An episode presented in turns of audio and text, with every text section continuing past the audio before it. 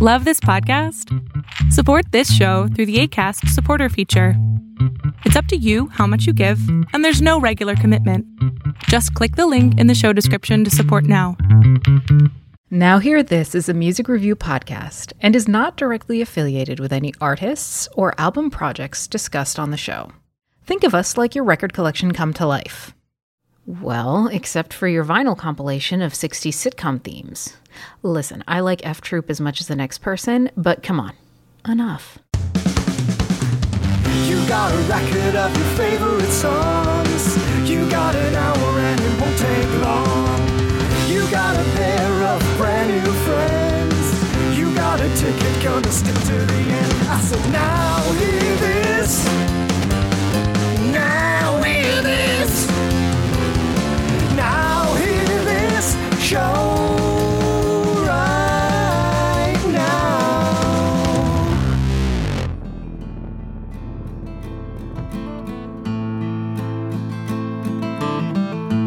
This is the greatest and best song in the world.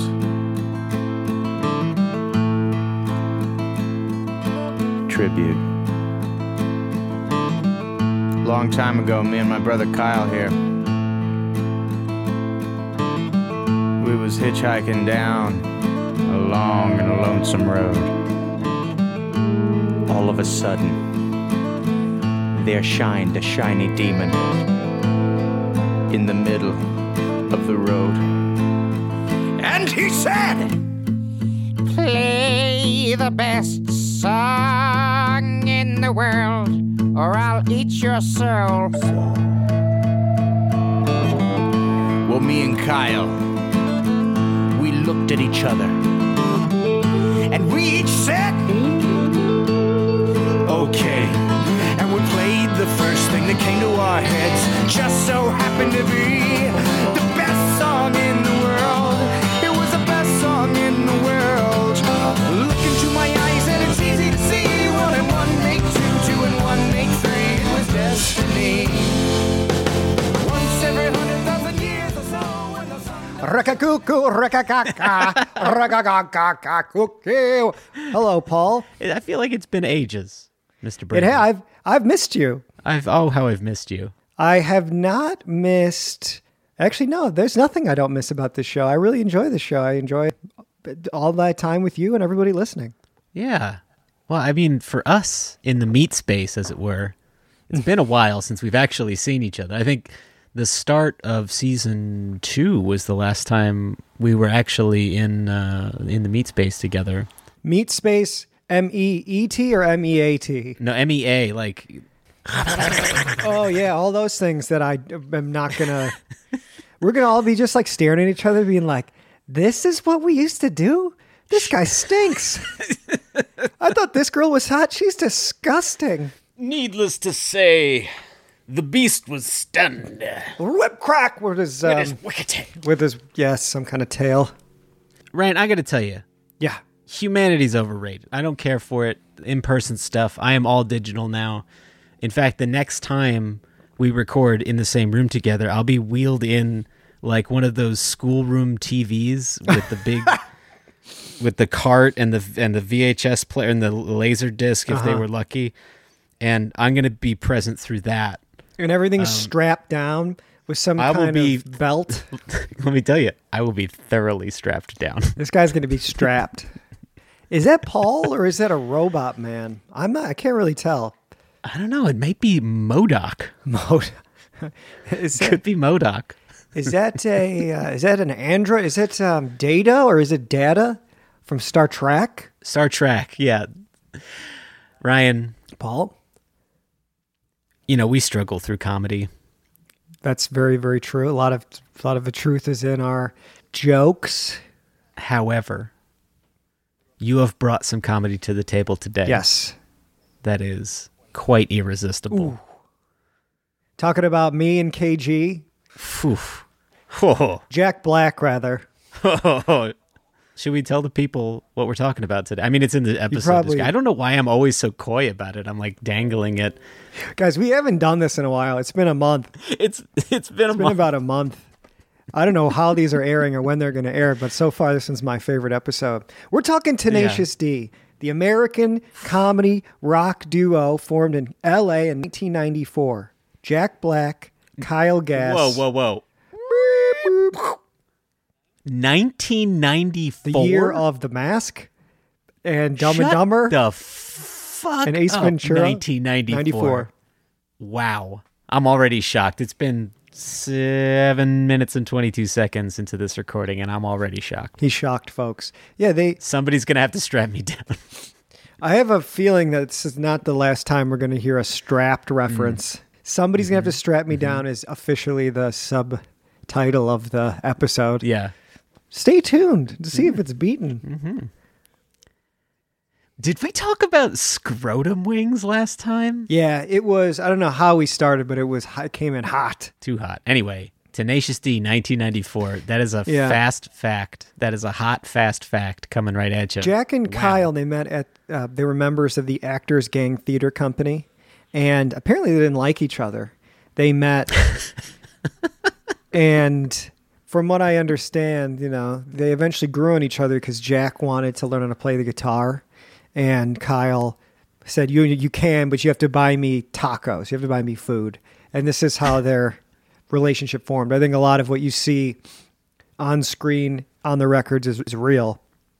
The name, it's from a phrase, tenacious defense, which, remember Marv Albert?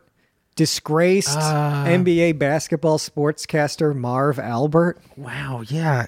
That's one of those names where I feel like it was probably in a Weird Al song or something. I'm trying to remember what some of his... He had all these catchphrases that were excellent, but yeah, he was...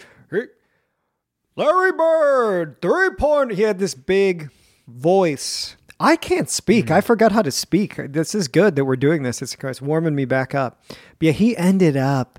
Marv Albert, there's some kind of sexual assault case in 97. But so don't worry about that. Well, you know, we were deep into the Lakey Lakes in the late 80s, early 90s, and we were jamming a lot over at Kyle's apartment and watching basketball and jamming and getting high. And we were thinking, what would be the best name for a band? And for some reason, we were just laughing so hard at the idea of being a band called Tenacious D. Because we loved, who's the dude that, Bitey, the guy that was, he's a great commentator on NBA broadcasts back in the day. Marv Albert? Yeah, Marv Albert. Yeah. And he would say, you know, playing tenacious defense. I don't even know if he ever said tenacious D. We might have made that abbreviation for him. Yeah, I just think we were really stoned, and we thought just Tenacious D. Because now I think Tenacious D, it's not that funny. It's not the funniest name I've ever heard. So this group, before they had this album, they got this 3-episode TV series for HBO. And episodes broadcast between 97 and 2000. And this is the link that I sent you. A lot of the episodes were in the long link. So most of these songs, there's 1 or 2 songs that are recorded for each one of these episodes. And I don't know about you, but I think it's rough, but that HBO special, it's pretty funny. Yeah, it's definitely funny.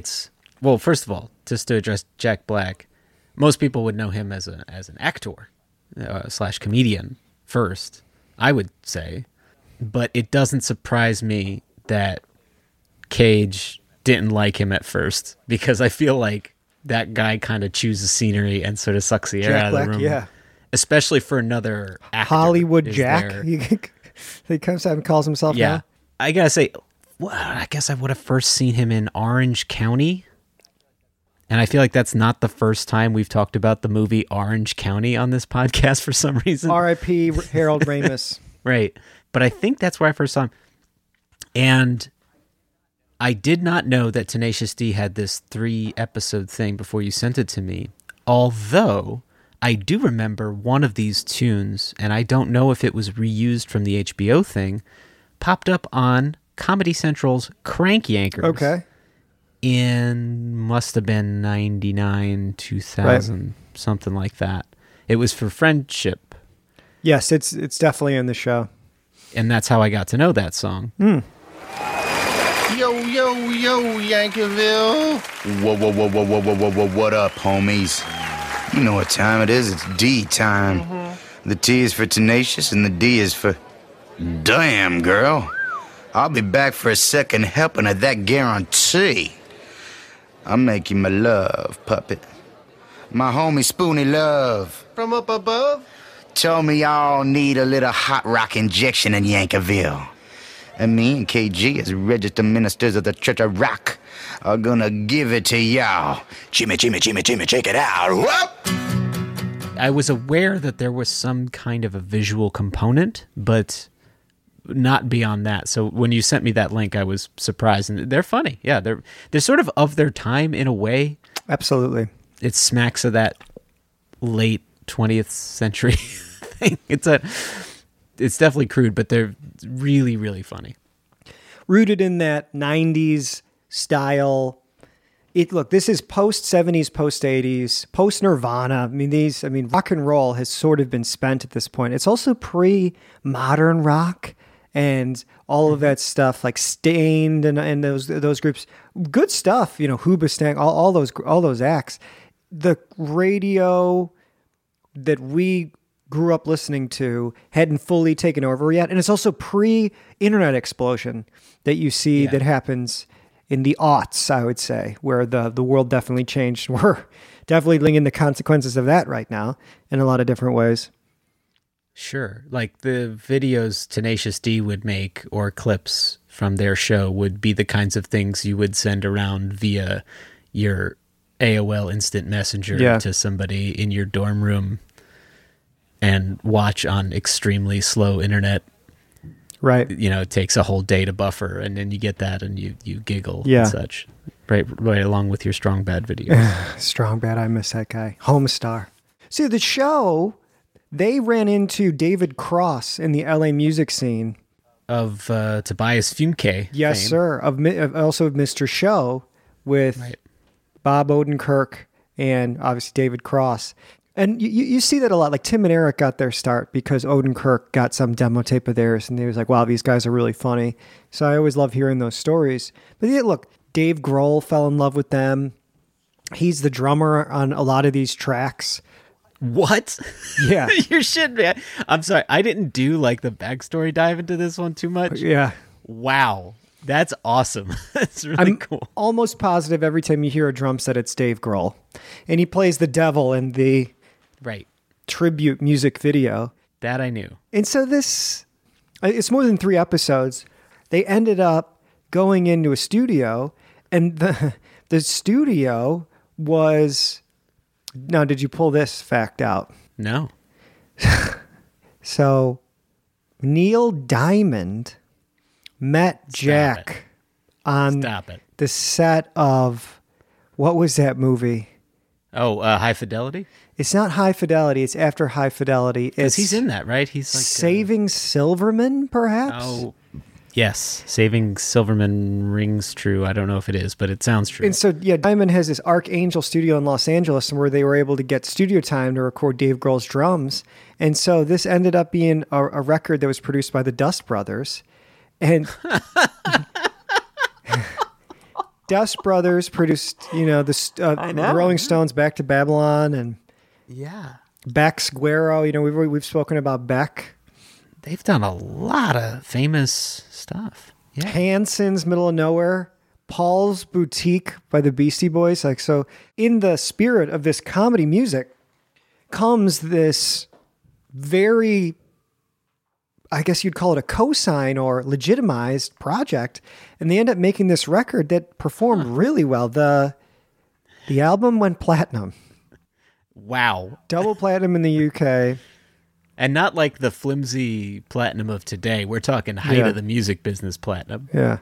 Ended up 33 on the US album charts. So for a joke band, and they very much were a joke band in the HBO show, they went on tour with Pearl Jam, with Tool, with Beck, with Weezer. So, Sticks. I mean, obviously Jack Black is a famous movie star now. I mean, I think Kyle Gass has a career in his own right. I think he was in that Christmas movie with Will Ferrell. That was it, Elf or whatever it's called. Was he in Elf? I didn't know that. I think he's an executive or something in an office. Oh yes, that's right. Yeah, he is. He's one of the people who works at the book agency. The book agency. Well, what about this? A tribe of asparagus children, but they're self-conscious about the way their pee smells. Apparently, all the other vegetables. From Game of Thrones, Peter Dinklage. Dinklage, that's right. Well. Yeah. So, actually, I have a question. Yes. Jack Black's film career and this band, two separate tracks or intertwined? I don't think that you would have this album or their success if Jack wasn't in High Fidelity and he didn't have a lot. I mean, obviously, Saving Silverman and a lot of those earlier hits he had. But I also think that they were just funny, fun guys that were bouncing around the music scene and the comedy scene and ended up, you know, making a good enough impression. I'm embarrassed to report this. Re-listening to this album, like, so much of my sense of humor I've just stolen from this album. I could hear it. Specifically from this album. I could hear it. I could hear you in this record, not in a bad way or in like a, oh, he took that joke way, but like a, oh, like a sensibility way. Yeah, there's just this brazen, doesn't give a shit nature that Jack Black has. And Paul's looking at me funny because I'm trying to find a plug for my damn other laptop because it's about to die and I have my whole script up here. But yeah, and it's funny. So I'm embarrassed by this album. I was listening like, wow, okay, so yeah, I say that all the time. I mean, we'll get to it with the tracks, but this is a hilarious album. They ended up making a movie, didn't do so well, The Pick of Destiny. That's right, I remember that. Released all the music videos, a thing called The Complete Masterworks in 2003, which came with a live concert that went gold and platinum as well. And wow. I sent this to you. It's hard to watch now, but I remember loving that Rockstar Sperm short. Yeah. It is disgusting, but I remember crying, laughing. And I won't say any more for our more sensitive listeners. It's just for our more deranged and disgusting listeners, go search for that in your own browsers, you sickos. Oh, hey, man, could I get a cup of sperm? Sorry, dude. It's just for the ladies. We're trying to spread our seed. Oh, that's cool. It's just I'm a collector, so I would have... A collector? Yeah, I got Roy Orbison's sperm. I got Huey Lewis's sperm. I would have loved to, add it to the collection, but... No, dude, totally. That's cool. Yeah, that was funny when he's confused about the collector, and then he comes to expect it, and then that guy falls into the trash. Anyway. But yeah, so another fact may blow your mind. Paige McConnell of Phish plays keyboards on all of it, and a couple session guys, Warren Fitzgerald on guitar... Stephen Shane McDonald on bass, but yeah, our friend Dave Grohl. I mean, this is right up Dave Grohl's alley because Foo Fighters has a comedy bent too, at least in the videos. And so I could see, oh yeah, that makes sense that Dave Grohl would like this. And I did know that he was the devil because I remember seeing that. I gotta tell you, I didn't really, aside from that Crank Yankers viewing, I really had no conception of them until about 2007, 2008. Time frame, which I think might be when Pick of Destiny came out, or roughly thereabouts. Yeah, I think it's 2006. Okay, so it was then that I discovered a few of these. Again, in LimeWire pillaging, I found a few. I found Buck Her Gently, Tribute. It's where I started to listen to Friendship more regularly after having been introduced to it earlier. Mm-hmm. And... just drips and drabs, and they stayed on playlists and stuff for me ever since, although I wouldn't say I was like a big fan. I was certainly like a fan enough to know some of the tunes and to play them with some regularity. It's like the over-the-top Jack Blackiness of it all, I think, is the thing that ultimately at the time stopped me from being like a super fan. Yeah. It's not even that I dislike him or that or his attitude. It's just something about it like hit on too much of a comedy record kind of thing, and it didn't really bear, some of the tracks didn't bear as many repeat listens for me because of that. But listening to the songs I knew with fresh ears this go around was really interesting because I enjoyed them a lot, and listening to the ones that I hadn't listened to was actually a revelation because really these guys are really good musicians. Yeah, Kyle Gass, great.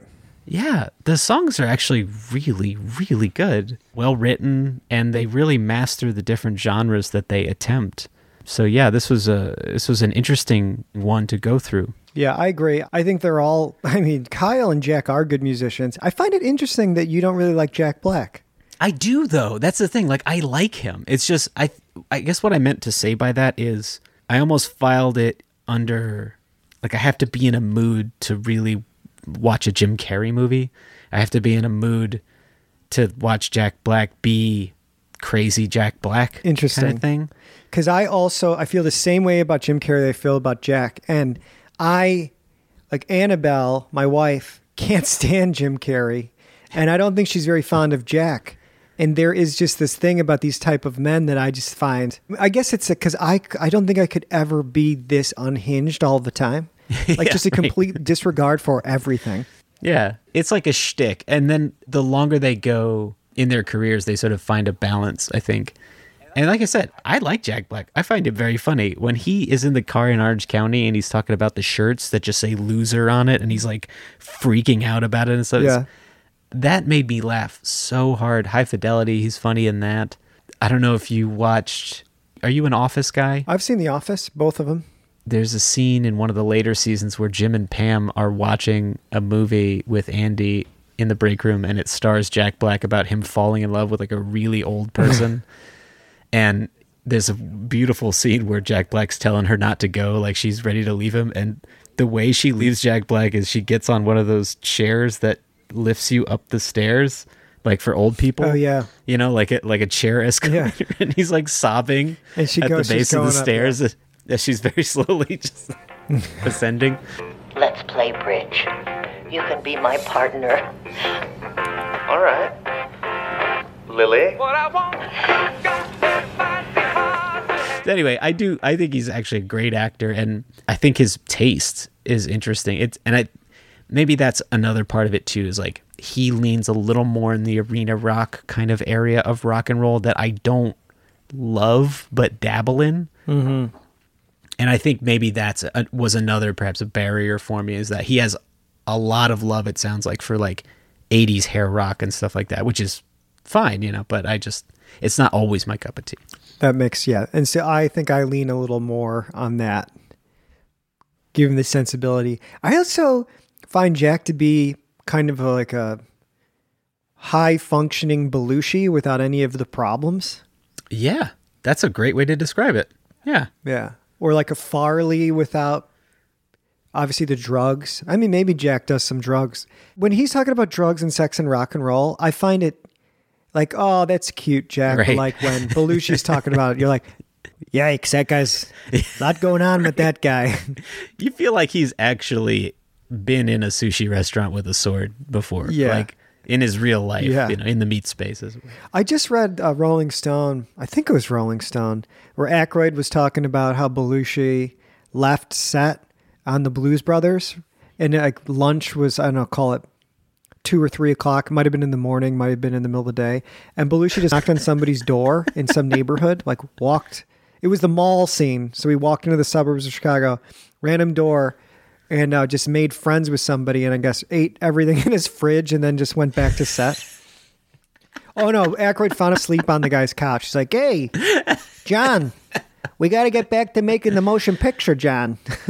That's amazing. I love that. Yeah, Jack has a lot of that, and I mean, yeah, Jack is one of the highest paid actors in Hollywood. He's got Kung Fu Panda now.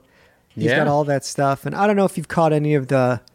Tenacious D's made a few albums since then, and there was this video sort of mocking Jack's success versus Kyle's success, how Jack is this big famous Hollywood guy and he's sitting with Val Kilmer. He's like, so I says to Scorsese, and that's what I call him, Scorsese. And he's like in a robe and this big villa on the hill, and Kyle...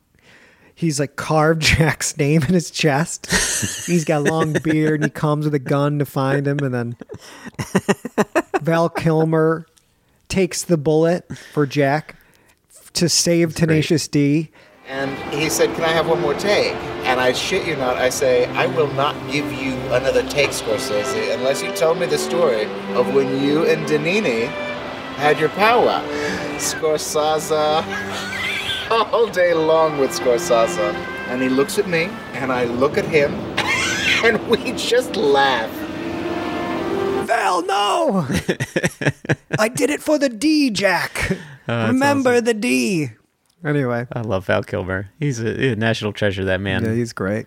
I haven't followed their albums, but last year, I was definitely aware of what they were doing because Tenacious D put out a record with Third Man Records and Jack White. Yeah. They had known each other a bit because Jack Black introduced the Raconteurs at the MTV Video Music Awards back in 2006. And I don't know if they had spent much time rubbing shoulders then, but they ran into an airport when Jack was on tour with the Raconteurs in 2019.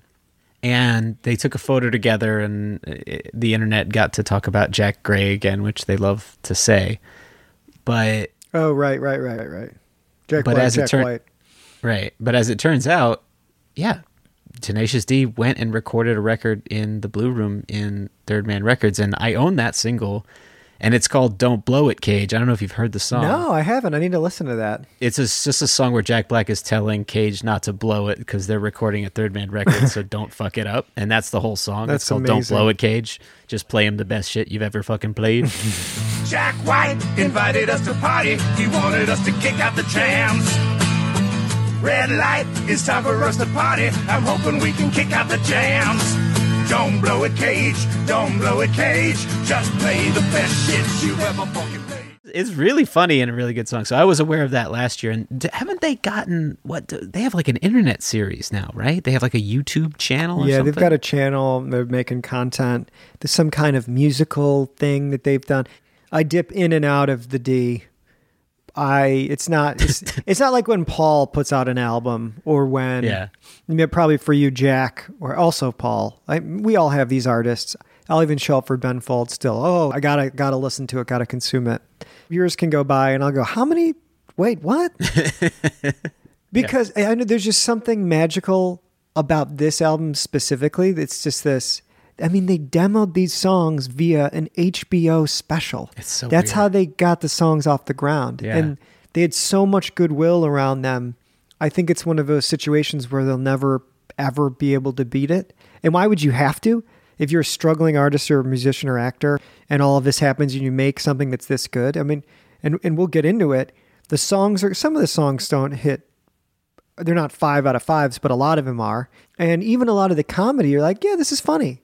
And it just took me right back to that period. And I was in high school where I first heard this thing. And I remember driving around in like a senior's car and I was a freshman and just hearing this and, oh no, they're talking about the devil and they're talking about anal sex. It was a little taboo.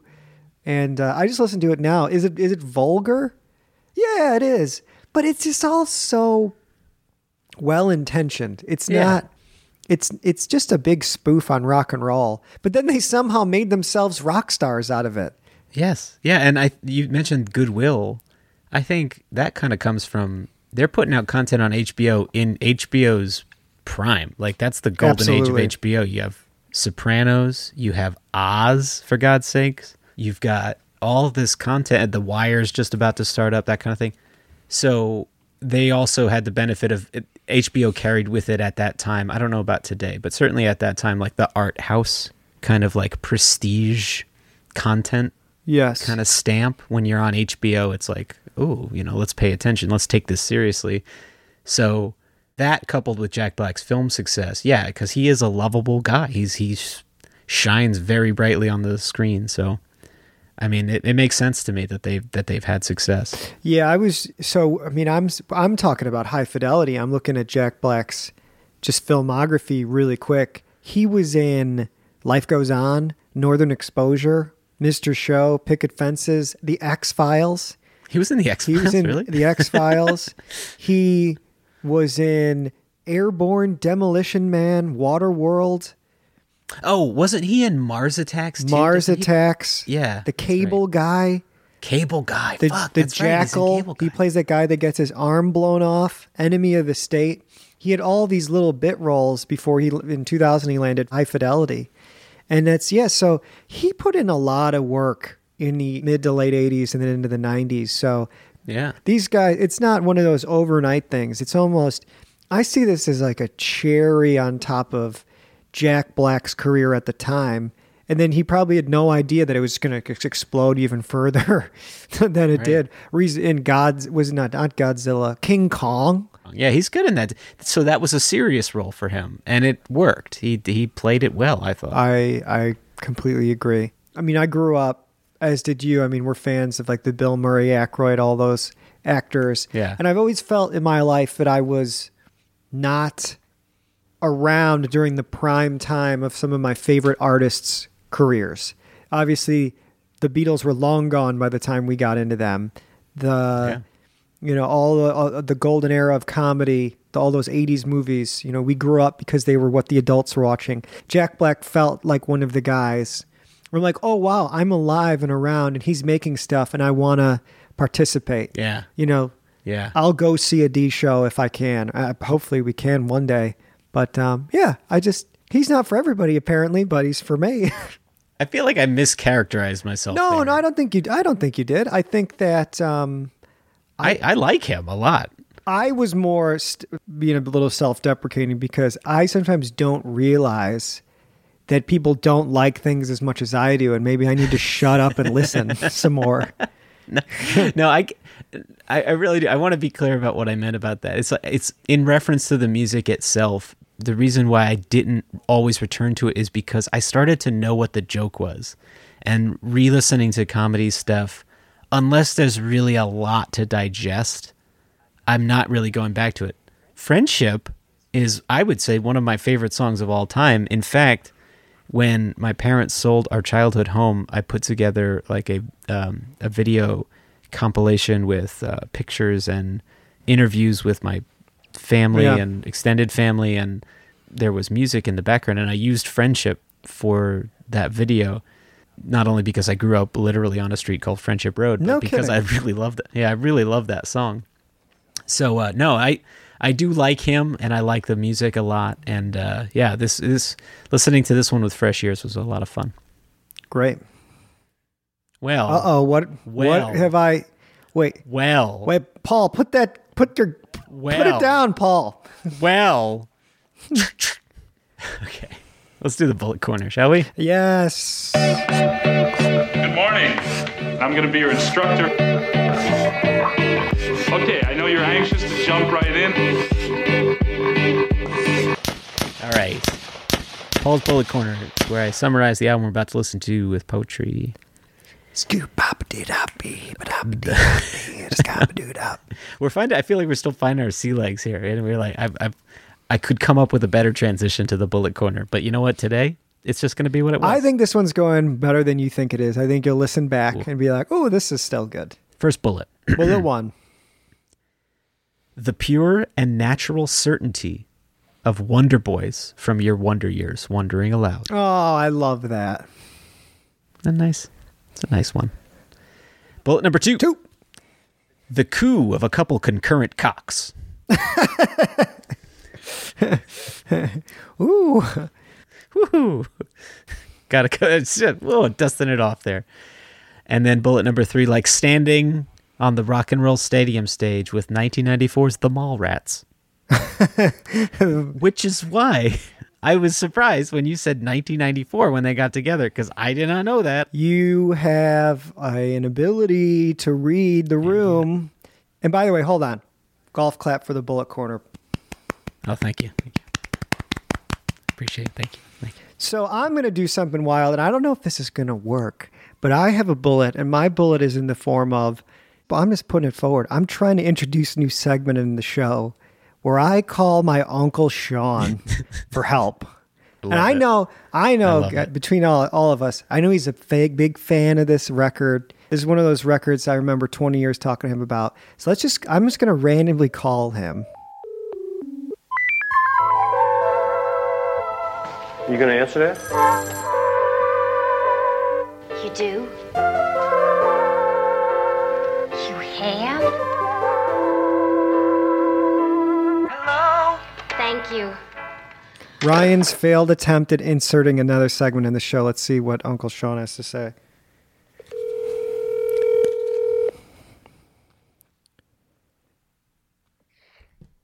Hello? Two Kings, may I help you? Two Kings. You are on the air with me and Paul, and we are talking about Tenacious D, and we just wanted to check in with you to see what you thought about this record. Are you talking about one of the greatest albums ever made? Is that the one you're talking about? I guess if you talk about Sgt. Pepper's, Pet Sounds, Tenacious D. Yes, that's what we're talking about. Well, I'm glad that you're ranking your albums in the correct order. No, that's not the right order. I mean, those are the top three, but I'm not going to say that's the order I would put them in. But I guess you know what? Just to be politically correct, okay, yes, those are the way I put them. Top three. So I was just telling Paul, I did not know some of the origin stories. You were telling me a little, I remember you telling me something about their name and how Kyle and Jack met. Oh yeah, actually, what we all go to Wikipedia to get all our answers on what's going on in the world. They were basically a comedy troupe together, and I guess when they first met. Kyle and Jack, or Thomas Jacob Black, did not get along with each other. But I guess they did a couple routines or a couple skits that they became closer friends. And then I guess that Jack started playing guitar, and he wanted such because Kyle, I think Kyle on the album, Kyle just kicks ass playing on that, and he wanted to become a better guitar player. So he told Kyle. That, I'll pay for your food if you teach me how to play guitar better. And I guess he would always pick up like tacos for $1. So, which I think is what we're having tonight for dinner. So I think it's full circle with that, guys. It's finally full circle on that, right? Yes, it is. So, yeah, I mean, this album, I think it rocks. It sounds pretty good. I mean, is there a track or two you think that is better than the others, or is there something you lean towards?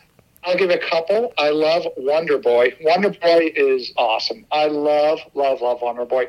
But I always have the question where they say Young Nasty Man and him. I wonder which one is Wonder Boy and which one is Young Nasty Man. Did you guys know who's who? It's a good question. I don't know. I think we need to dig in on that, Paul. Just the words like mucky muck. I mean, I can't tell you how many times I use the word mucky muck. High above the mucky muck, castle made of clouds, there sits Wonder Boy, sitting oh so proudly. Actually, I do have a quick question. Okay, so Wonder Boy, superheroes, who takes control of this? Is it a DC or Marvel universe on this one? I would say, it feels more like a Marvel group to me. Why don't we place it somewhere in Mad Magazine? Okay. Oh, good. Let's do that. Good call. I love that. William Gaines taking control of that. What me worry. Exactly. But besides Wonder Boy, I love, and again, it is probably the Stairway to Heaven on the album, but I Love Lee. It's just great. In fact, I was just looking at the video from their show with Lee, and it's so well done. Those guys are great. Why did you guys break through my window? The door's been locked all day! Jack, don't.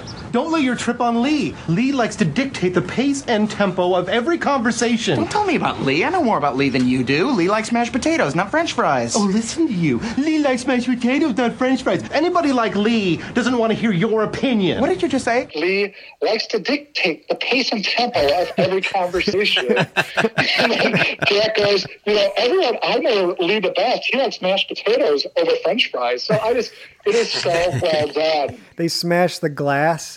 Why are you guys climbing through the window? Like, we've been trying the door all day, man. It's been locked. And I love I think they leave him like 33 messages. And I go, he goes, hey, this is Cage and Jables. What you doing? Yeah, really funny. You guys are scaring me. Nobody's ever loved me this much. I know. It actually was funny. The guy who's in there, Lee, which I guess his name was Lee. I looked it up. Thank God for Wikipedia. Thank God. His name's J.C. Reed, and he's an actor. And it is just so awesome. But my favorite, again, deep dive, guys. I'm doing a deep dive on this. Very deep. He went to Bonanza High School in Oregon. So, wow. So, throwing it at you guys, if you went to high school named after a early's TV show, what would you like your high school to be? That's a really good question. Let me see. Early TV show. Maybe Green Acres. Oh, Green Acres High. The more accurate one for me would probably just be F Troop, but maybe I'm remembering my grades poorly. I don't know. Mine's easy. I would go with the Laverne and Shirley High, and then and I think our mascot would be the big Ragoos. So there you go. Yeah, or just a massive squiggy, just a gross big squiggy. That is a good call. I love that. Ryan, that'll be the subtitle for the episode. We'll do a gross big squiggy. Gross big squiggy, right? I said a small seasoned curlies. A small. Exactly.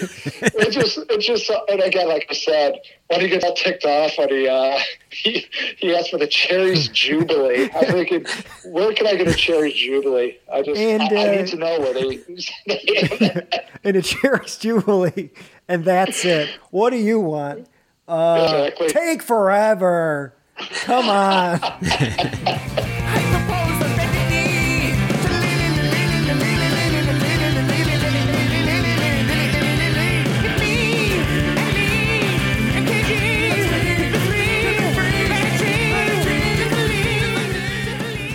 Counted how many Lees there are there. There are 40 Lees in there. Wow. In 1 minute. Good. You did the count. That's good. I like that. Again, I did a deep dive on this, guys, because, why do I have the Lee tattoo on my arm? It's going to say it right here. 105 words, 40 of it's Lee. And to tell you the truth, it's not enough. I need more Lee on that. There you go. That's a permanent mark on your body. Leave 40 times. That's good stuff. Well, I really appreciate it. Thanks for calling in, I called you. How dare I? Thank you for picking up the phone on this day, and we may check in with you again soon. Well, thanks, guys. I really enjoyed this immensely. All right. Good talking. Bye. Bye, guys.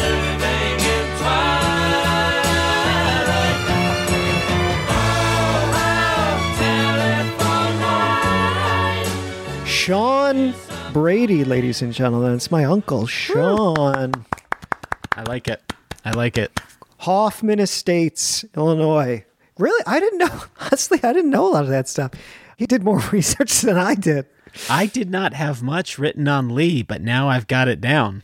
I think we have Lee covered. We may just have to skip over that. So are we doing it? We get into the album here. Side one, track one. Off to a bad start. Dude, we gotta fucking write something new. Come on. I don't like that. So far, off to a bad start. Better, closer, warmer. That's it. Okay.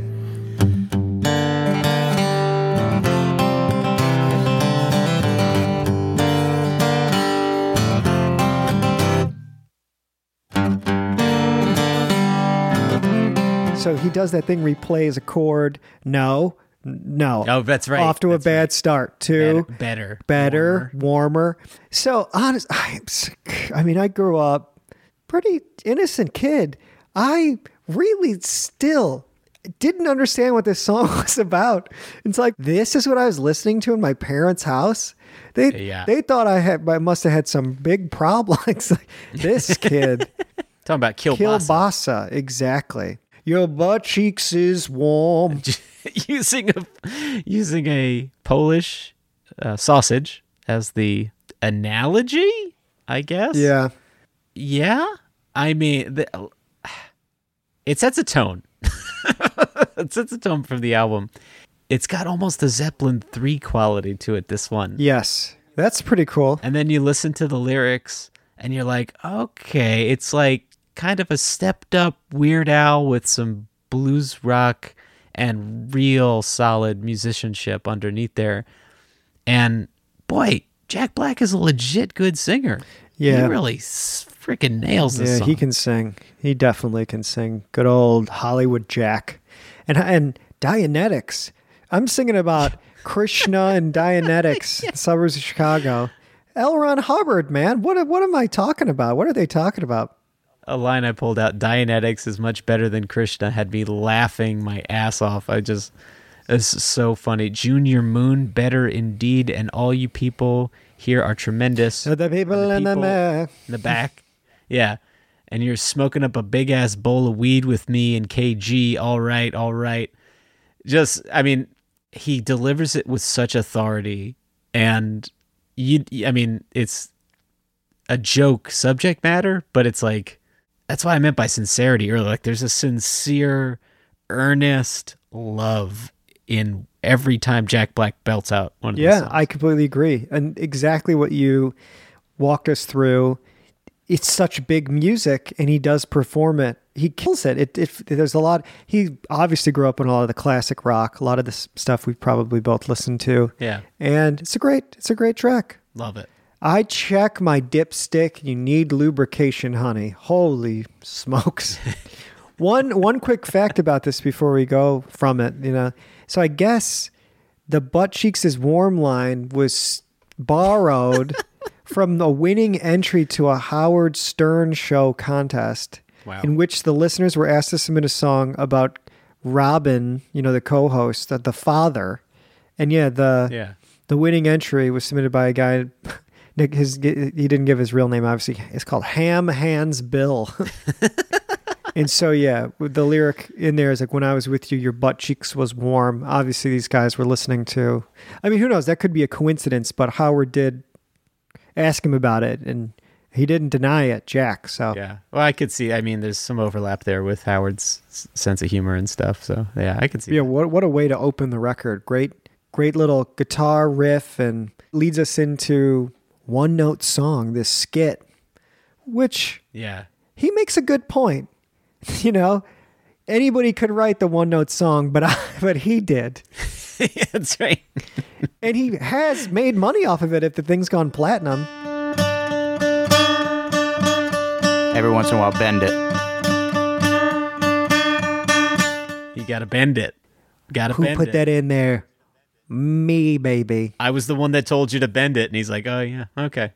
I guess he did. Which is this great little setup for... Wow, track 3, Tribute.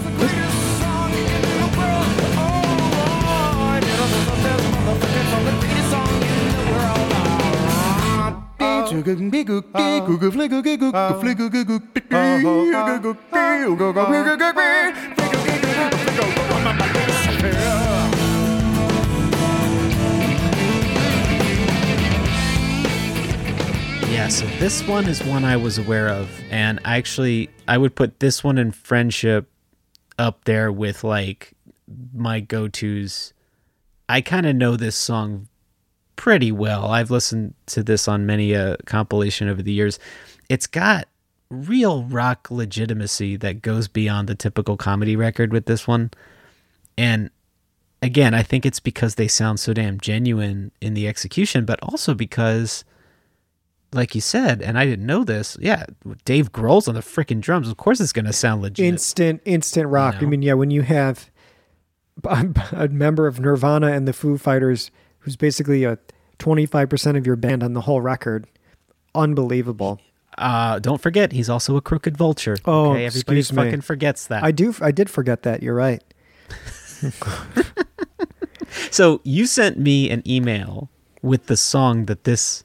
song is making reference to, the greatest song in the world. Metallica's One. And the quote is, he said, Jack says, I turned it on, the song One, and I said, I think they're the best band in the world, Metallica, and I think this song is the best song in the world. And Kyle, I guess, agreed after he listened to it 3 times in a row. And I guess at first he's like, no, this song is horrible. But then... three times into it, you're like, what? And I loved Metallica's one right away. I just discovered it, though, because of this record. What a horrifying song, huh, Paul? It is, yeah, terrifying, horrifying, all that stuff.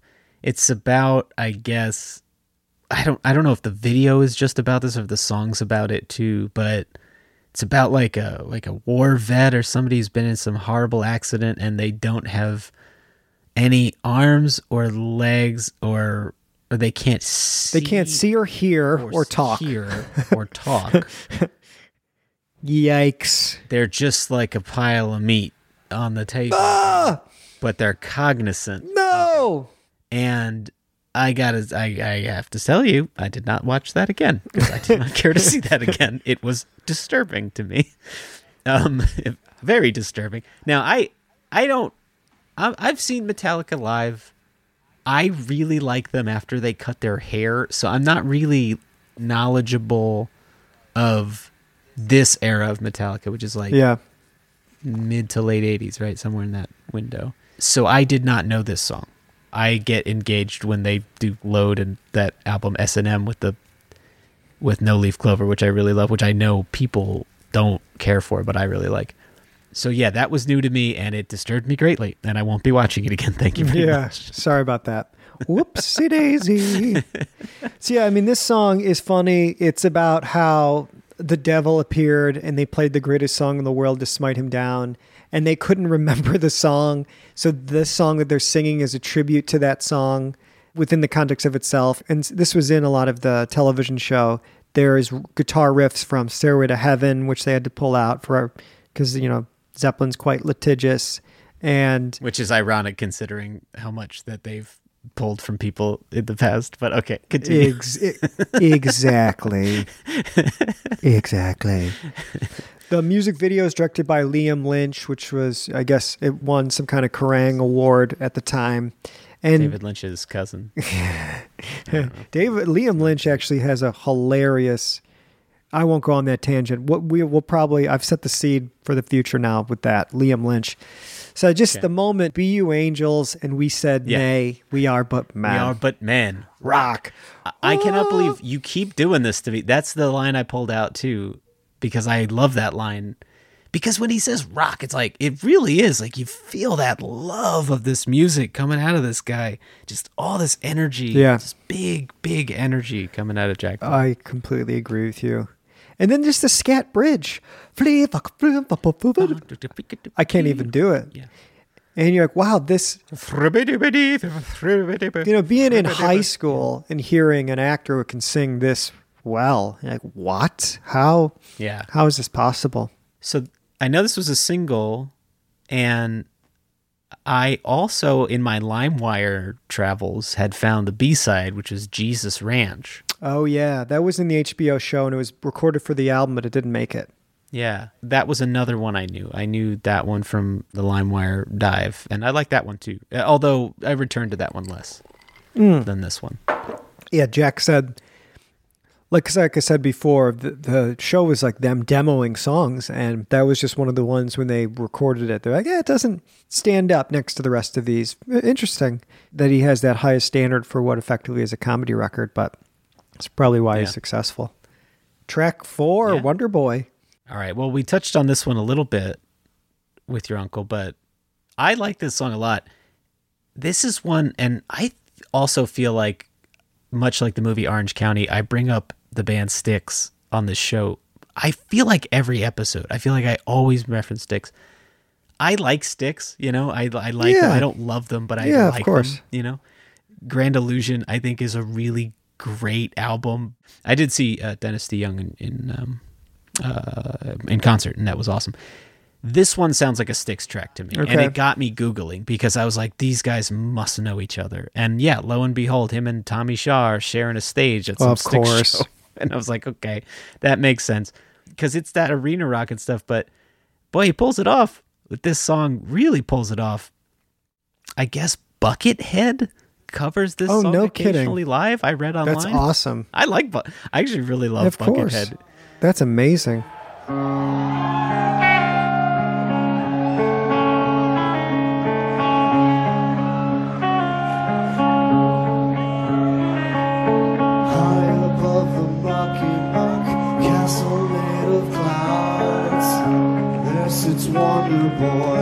sitting all so proudly. Nothing much to say when you're high above the monkey mark. Yeah! Video directed by Spike Jones. Best direction of a music video in 2002. Amazing. There, the crevasse. Fill it with your mighty juice. Come fly with me, fly. I love the acoustic guitar solo. And I don't have to read it for you, but the whole, all of verse 2, where he's now it's time for me to tell you about young nasty man, arch rival. Yeah. but he ends that whole thing. How about the power to move you? Just funny. That's Levitation, Holmes. Yeah, a single from the record. Great big pop song. And from there, we go to another skit. Which is really an intro for Fuck Her Gently, but it's just 35 seconds long where, what about, you shouldn't have fucked me. Yeah. Ejaculating too soon. Shouldn't fuck me so hard. Yeah. It's funny. They have a great banter when they get into it there. And you can tell when Cages starts cracking up from Jack Black's, Jack Blackiness. And when he breaks, that's when they... I think that's when they realize that they have a really funny bit on their hands. But yeah, it's a good bit. Solid. See, that goes into track 6, Fuck Her Gently, which is a pretty good song. The music video is, it's the guy that did Ren and Stimpy, John, how do you say this guy? You're an animation guy, John. I only have referred to him as John K. John K. Yeah. And he is a pedophile. He's done some bad stuff, apparently. Yeah, made a lot of good cartoons, not a good guy. Love Ren and Stimpy. Don't care for the fact that he was a pedophile or seemingly continues to be. I was aware of this song and really like it. This is another highlight for me on the record. This one, Tribute and Friendship. Those are the three that I go back to because the jokey jokes, again, because there's so much genuine love and mood and sentiment on the song, the jokey jokes kind of blend with it. And so it's not like, oh, you're just waiting for that joke again. It is funny, and it continues to be funny, but it's actually also a beautiful melody. Yeah, I agree. I completely agree with you. You don't always have to fuck her hard. In fact, sometimes that's not right to do. Sometimes you got to make some love and fucking give her some smooches too. Sometimes you got to squeeze. Sometimes you got to say please. Sometimes you got to say, hey, I'm gonna fuck you. Sometimes you gotta squeeze. Sometimes you gotta say please. Very funny. Just very, what's your favorite dish? Well, I'm not going to cook it, but I'll order it from Zanzibar. Yeah. It's great. Another single from the record, I guess? The third music video, the third single. Just, they kind of, they're almost in a playlist sort of configuration on the record where it was like almost thought out ahead of time. But he's got a great falsetto. Jack. Great. Really good. Pretty good. Yeah, followed by another great one, Explosivo. Which was originally intended to be a tribute to Kurt Cobain. Oh, wow. Yeah, especially poignant with Grohl on the record. Yeah. What's the name of the song, Explosivo? Don't know what it's about, but it's good to go.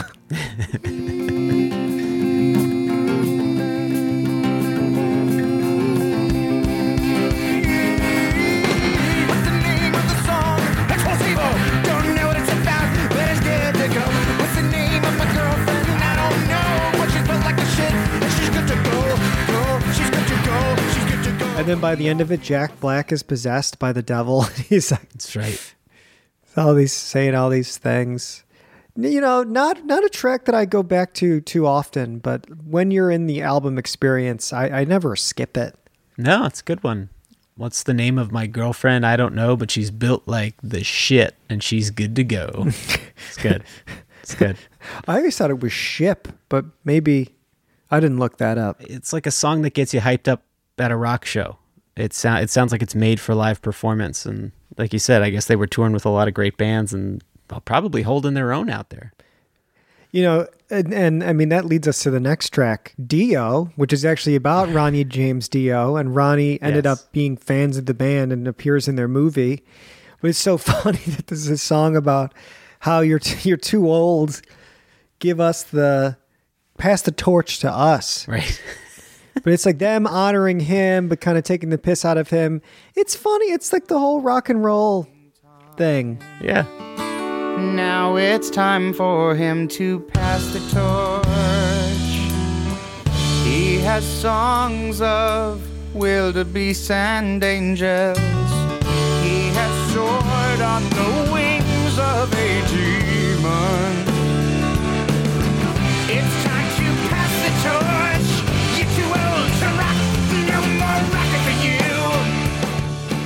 I like this one. I don't love Dio. I know people do. I know he's a pioneer of metal and hard rock and all that stuff, and the originator, right, of the devil horn salute.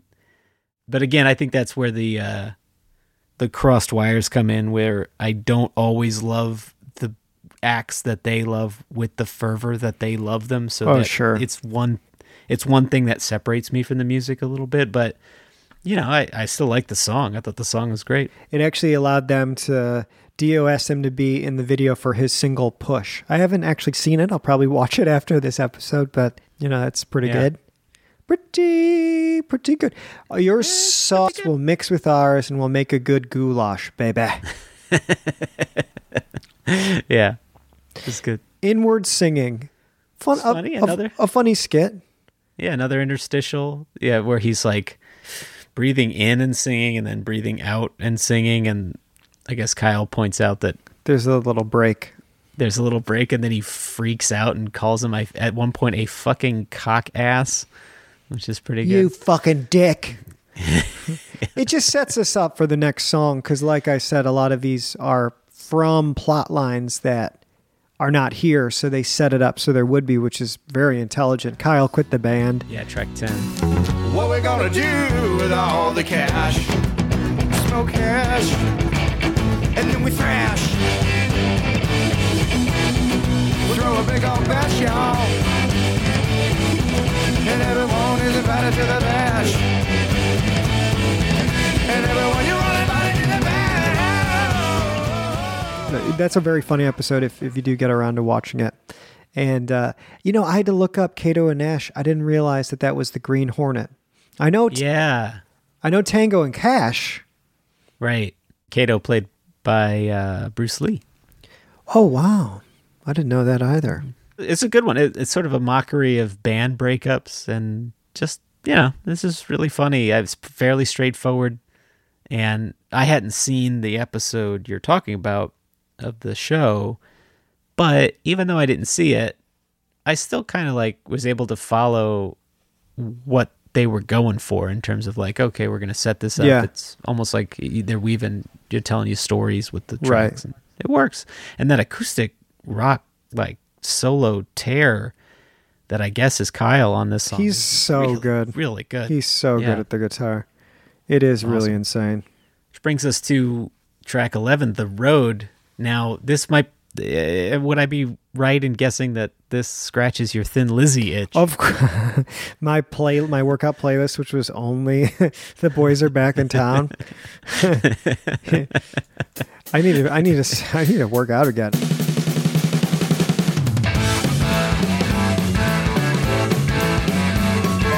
road is fucking hard. The road is fucking tough. There's no question that time. It is rough and stuff. It's the fucking road, my friend, but it's the only road I know. I wrote my second note here. I was thinking about your poor, poor thighs when listening to this song for the first time. The road is fucking hard. Yeah, it is very much in that Thin Lizzy vein. It just deals with groupies and getting up late to have to rock and roll and all that. It's funny. It's good stuff. I met a tasty baby in Michigan. We screwed 2 times, then I left. That gives you a sense of kind of what they're going for. It's an ode to the idea of being on the road with a band, and it's one that I appreciated more on repeat listens. If anything, just for their versatility of style, they go from this honky rock thing and then shift on a dime into this Pearl Jam sort of slow rocker thing. And they do it without blinking, and it works. And that's why it was funny. I wrote Pearl Jam in my notes here, and you mentioned Pearl Jam earlier in the call. So I was picking up on these things that they were putting out there, because they paid tribute, you know, no pun intended, to their heroes very transparently, but they, you know, have their own style and flair that they put on it too. The road is a B-I-H, my friend, but it's the only fucking road I know. Oh man, very, very, very funny. Brings us cock push-ups. Another skit. How many do you have to do? Yeah, just all I need was the one. Is all you need.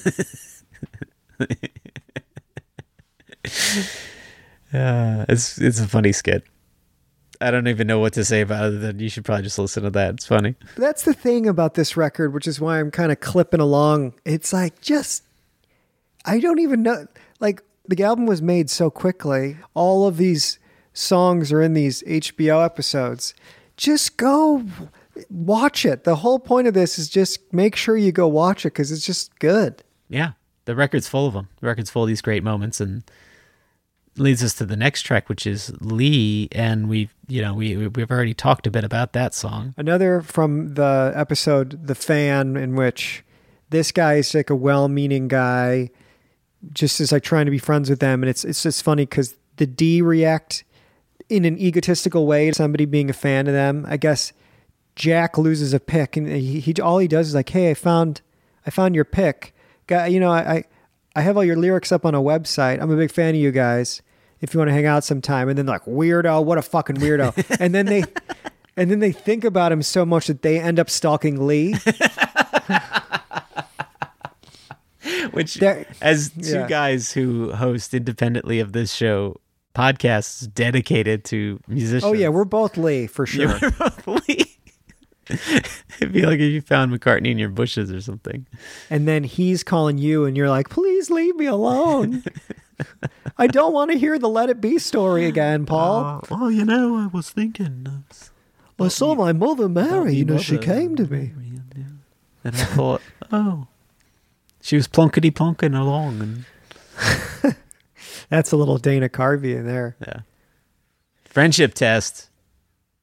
You barely passed what I got. F plus. That's, I pulled that too. Click. That one where I heard that, I was like, oh boy, that is a lot of what I say all the time is based on some of these sketches. Yeah. And you forget because it just goes into your subconscious. It just dips in there. But yeah, that leads us to Friendship.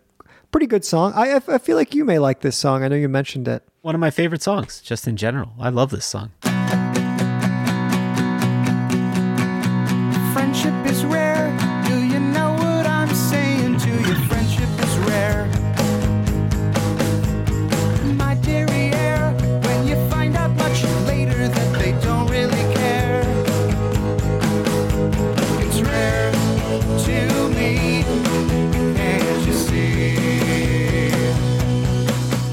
Because again, the jokes are there, but they don't overpower it.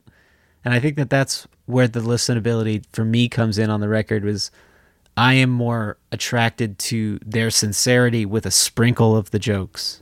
I agree. As opposed to all joke and a sprinkle of sincerity. I think I prefer the ones that are just a little bit more like regular songs, you know, with their flavor. And this one definitely has that on there. Just a beautiful song. I mean, there's that middle eight, the chorus, the verses. It's all beautiful and very true. Friendship is rare. It is rare. and it got me thinking about our relationship, not to get too sentimental for everybody. But like, I sometimes think about how we met because of podcasting.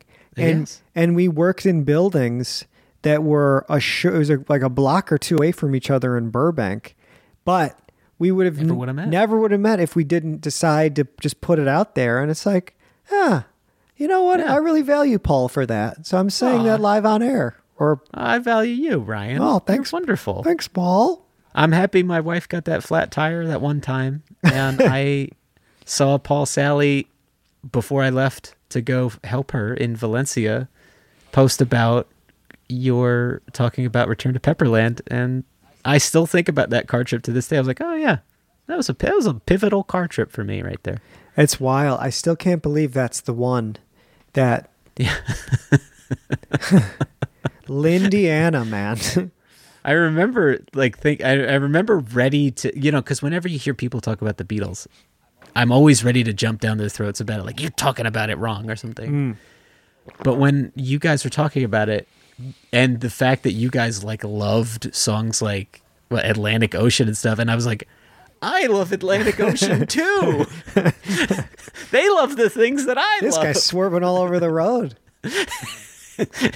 I felt the rhythm. Anyway, Friendship, awesome song. It's Say a Prayer for me, because it's rare to be in Tenacious D. Friends are friends to the bitter end. Long as there's a record deal, we'll always be friends. Yeah. Long as there's a record deal. Yeah, that we'll always be friends. Yeah. Unbelievable. Great. So then what's the schnitzel sketch is just about, again, another setup. Yeah. How he eats a schnitzel. And then so song Karate, that's track 17, another, some of these songs are a minute long, folks, where there's a fight they have in an episode called Angel in Disguise. And there's some girl, I forget, that Flarna, I believe is her name.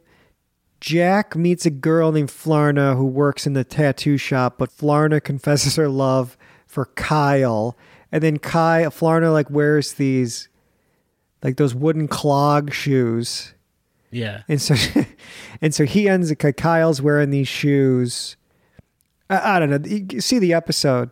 But yeah, it's pretty quick little song. I like the fact that I didn't see the show, because when you're listening to these songs without any idea of the episodes they're based on, it makes the band feel like it's got this big lore that you don't know about, and that they've had all of these adventures, and that's kind of the point, you know? Yeah. So I enjoyed, again, a song like this, which is fairly plot specific to an episode. I mean, like, there's a verse where he's like, Kyle betrayed me, then he lied, tried to hide, and I died deep inside, and you know the reason why.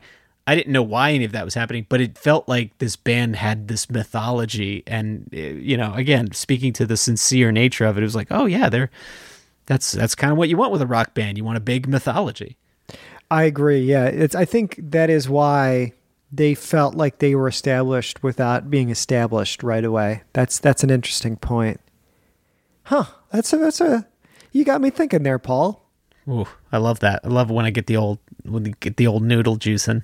Is it Tiananmen? Tiananmen Square? Yeah, Tiananmen Square. Yeah, kick your ass from here to Tiananmen Square. I like that little line. That's good. So I guess that takes us to Rock Your Socks, track 18. 1, 2, 3, 4, 5. Sax.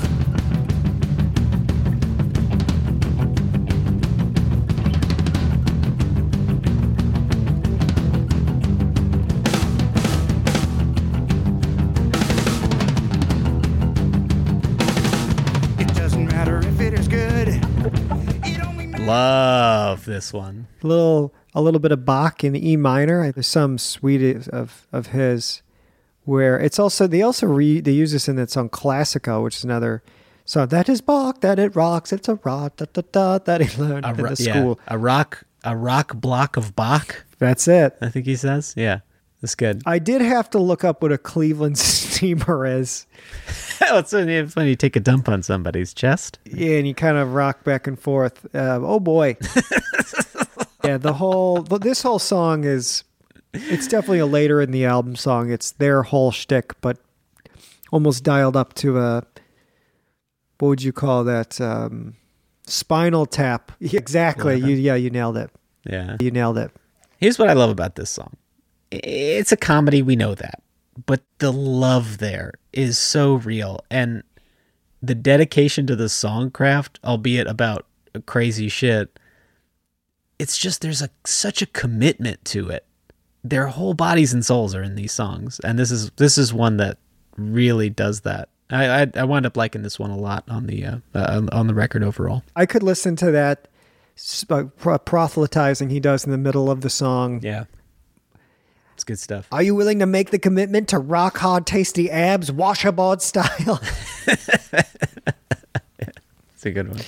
So then, yeah, track 19 is my favorite comedy on the record, The Drive-Thru. A junior Eastern bacon cheese. Take a Coca-Cola and just go half Coke, half Diet Coke. Yeah. Because I'm trying to lose some of the weight, you see. A small seasoned curly. Small seasoned curlies. Fuck my ass, what else? All right, Cherry's Jubilee, and that's it. That one really, for me, was the one where I was like, this just sounds like me. This sounds like me now. Yeah. This is how I am. This is embarrassing. This is a good one. Really good one.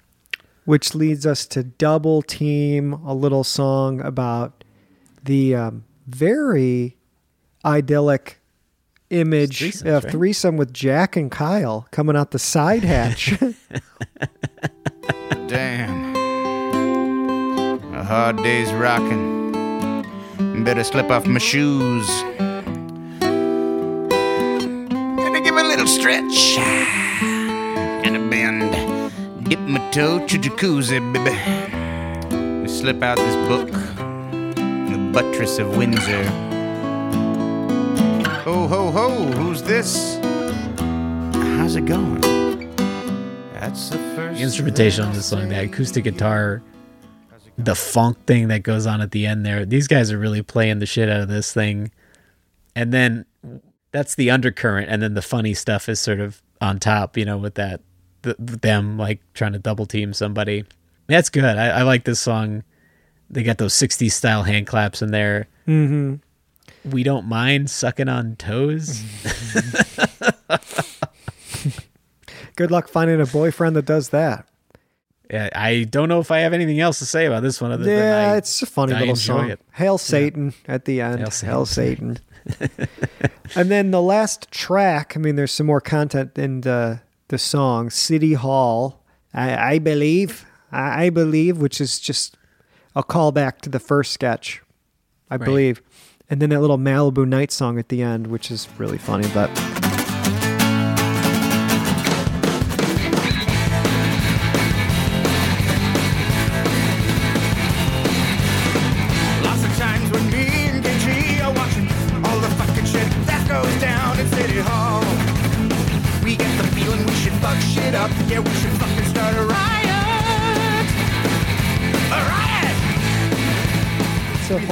Whole little album unto itself. So I did a little bit of research on this one and found that they used to use this song as a show closer during live performance, but then they pulled it after the September 11th attacks. Yeah. And I guess they added it to the back to the set in the coming years, I guess, because I don't know why they pulled it. Everybody was super paranoid about everything at that time. I remember that list that went around, all these songs. Oh, they pulled the Spider-Man trailer because it had the towers, web between the towers. But this is another one that gave me big Styx energy too, and actually this is the one that made me look it up. And then I found out that there was a show at the Staples Center in 2003 where Tommy Shaw from Styx and Tenacious D played together, which started to that reinforces my feeling that they must have been connected in some way. And I guess Styx did release an album around that time, their 14th studio album, Cyclorama. I had no idea they were releasing albums up until 2003, which is fucking wild to me. But I guess that's why Tenacious D joined them on the stage. They were out there promoting Cyclorama, which is crazy. Amazing. Anyway, yeah, so it's a great song. I guess it's about the legalization of cannabis to a certain degree in places, kind of a rock opera about all different kinds of stuff. But yeah, it's a good closer. Long live me. I'm sorry. I poisoned your wine for the good of the land. I poisoned yours as well. It's good. Everyone is good rock'em, sock'em robots. Yeah. Very, very funny. And then, I guess right at the end, you have that funny little Malibu Nights, Malibu Day. They should have turned that into a full production, but I understand why they didn't. Yeah, it could have been a B-side. Yeah, and then, I mean, let's just walk into we're kind of running out of time here, so I'm gonna quickly do a little press corner. Press. Oh, no, we have one for that. Reception. Excuse me, we're going to do a little reception.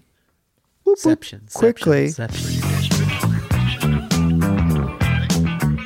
Gentlemen, you've just recorded your first number one.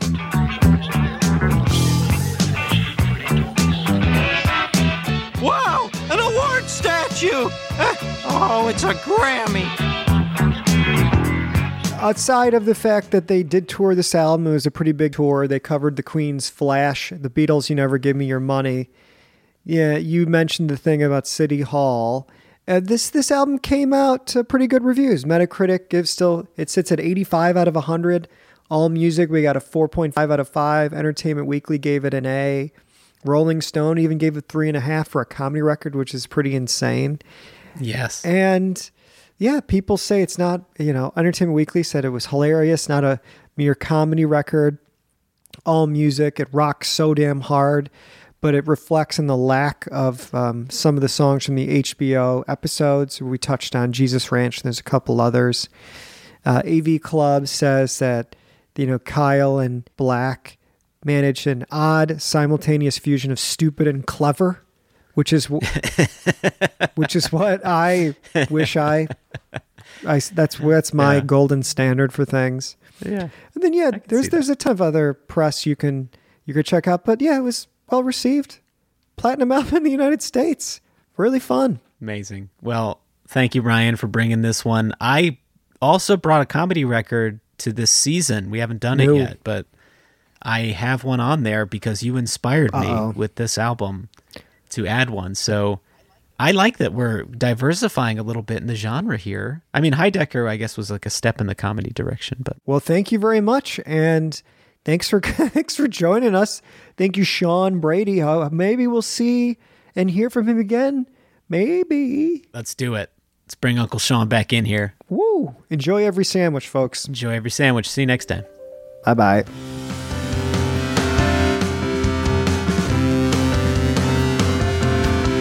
Do you have an opinion about the album we discussed today? Contact us at NowHearThisPodcast on Instagram, at NowHearThisPod on Twitter, Facebook.com/NowHearThisPodcast, or email us at NowHearThisOfficial@gmail.com. See you next time.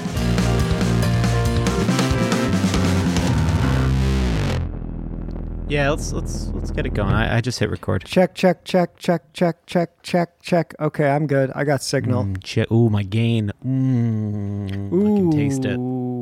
Ooh. Taste that gain. Well, hey, Ryan. Hey, Paul. How are you? Well, I'm good. I'm here to tell the listeners that if they'd like to contribute to help keeping these Now Hear This episodes coming, well, they can donate featuring the wonderful new donation technology that Acast has developed for us.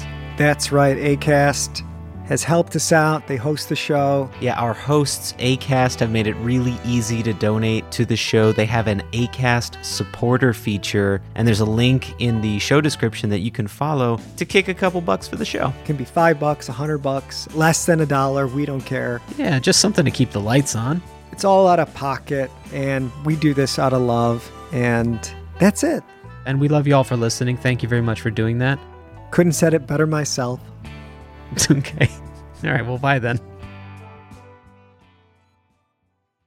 Friends, yeah. Unbelievable. Well, hey, Ryan. Hey, Paul, how are you? Well, I'm good. I'm here to tell the listeners that if they'd like to contribute to help keeping these Now Hear This episodes coming, well, they can donate featuring the wonderful new donation technology that Acast has developed for us.